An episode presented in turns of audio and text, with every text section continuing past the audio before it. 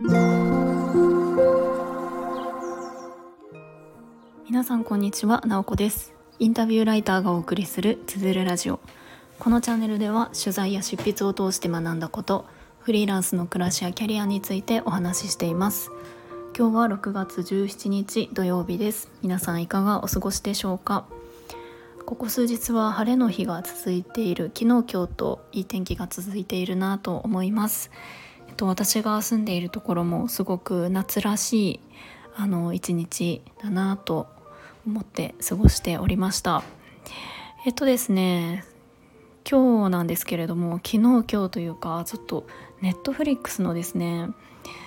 なんかあの「愛の里」っていう番組があるんですけれどもそれをちょっと見始めていて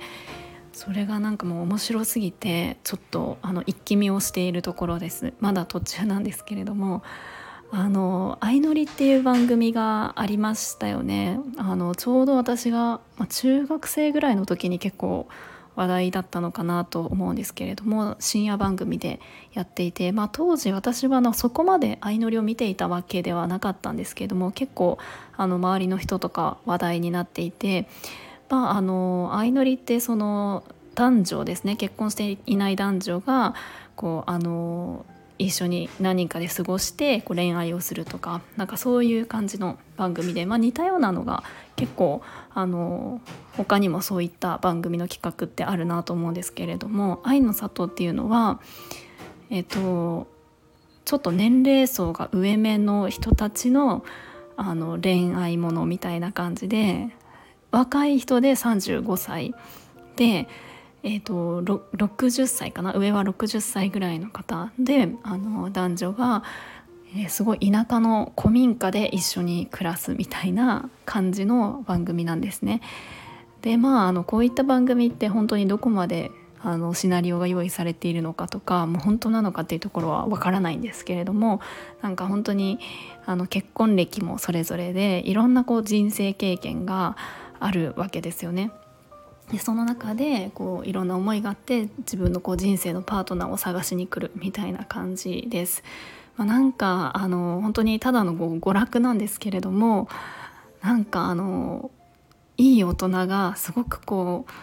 うなんかときめいていたりとかこう青春っぽいあの日常を送っていてなんかいいなっていうふうに思ってしまうんですよね。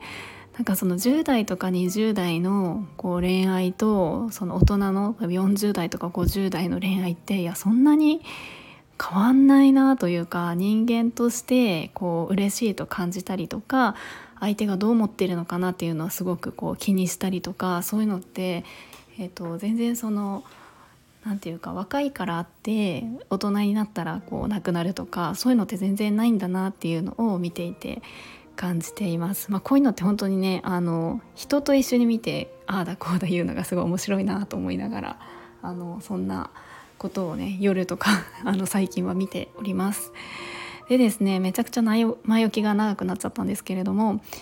今日は朝あの聞くトレ部をやっておりました。あの聞くトレっていうのはえっ、ー、とまあ、いつもあのアナウンスもしてるんですけれども私がノートのメンバーシップでやっている聞く力をトレーニングする時間なんですね。で毎週土曜日の朝6時半から7時半までやっていて今日もそのトレーニングをやっておりました。でまああの何て言うんですかね Zoom で、つないでオンラインでやってるんですけれども、えー、と10分くらい聞き手と話し手に分かれて話をしてえー、それで、まあ、最後にみんなでこうシェアをするなので、えーと、自分が話をする時もあれば聞く時もあるしまああの2人の会話を聞いている時もあるしみたいな感じでその中であの聞くっていうところってどういうふうにこう、えーと、していったらいいのかなとか自分の聞く力を磨いていくっていうような時間を、えー、作っています。まあ、それは私自身がインタビューライターをしていてインタビューさせてもらうことがすごく多いのでその中で聞く力をもっと磨きたいなっていうふうに思って、え、始めたメンバーシップです。で今日もですねすごくあのいい時間だったなと思っています。でただあのその時間はすごく良かったんですけれども実はですね私自身のそのコンディションがあんまり良くなくって、まあ、それは別に体調が悪いとかではなくってちょっとこう心がざわついている状態であのスタートするみたいな流れがあったんですね。まあ、それは全然キクトレブとは関係なくて別のこうプライベートなことでちょっとしたその何て言うんですかね自分の心がざわつく情報がをキャッチしてしまったというかまあなんかそのメッセージ何らかのメッセージをこう読んでみたいな感じだったんですけれどもなんかその状態で、えーと、話を聞くみたいなところがこうなかなか難しかったなっていうのが今日のあの私が感じたことでした。でやっぱりもちろんその、えーと、仕事の時だったりとか、えーと話を本当にしっかり聞くぞっていう時って結構そのそこに向けてこう高めていくみたいなことをするんですよね。でもやっぱりその何て言うか聞く時の自分のその心持ちをどういうふうに持っていくかってすごく大事だなっていうふうに思っていての聞く力っていうふうになんかこう聞く力を磨くとか聞き上手っていうとあの何て言うんですかねこうなんかこう笑顔で聞くとかあの相づちを打つとかなんかこう質問するとかなんか「へえ」とか「そうなんだ」みたいな感じで言うとかなんかいろいろあると思うんですね。でそういうのもあの大切だと思うんですけれども、えーと、そういうのを全部やったとしても表面的にそれをやっているだけだったらやっぱりそれってあの相手にはその状態って伝わってしまうと思うんですよもう心ここにあらずみたいな感じで全然興味も持ってないし話も聞いてないけどそれを表面的にやってるって言ったら多分分かってしまうし、えーと、それってお互いにとっていい時間ではないですよね。でなんかやっぱりこう聞く力を磨いていくっていうことをやっていく中でもっともっと聞くっていうのは表面的な、えーと、聞聞く姿勢もうあの表面に現れている部分だけではなくってもっとこうあの深いところであったりとかその人の生き方みたいなところがすごく影響してるんじゃないかなっていうのが最近思っていることです。まあ、もちろんあの表面的なことあの大事だと思うんですよね。じゃあ腕組んでなんかあの貧乏ゆすりしてペンとかカチカチさせながら聞くってやっぱりねあのあんまりいい印象は与えないと思うのでもちろんあのそういった態度みたいのも大事なんですけどもうちょっとその奥の方みたいなのもあの重要だなっていうのが最近感じていることです。でそうそうであの今日のねあの聞くトレーブの時に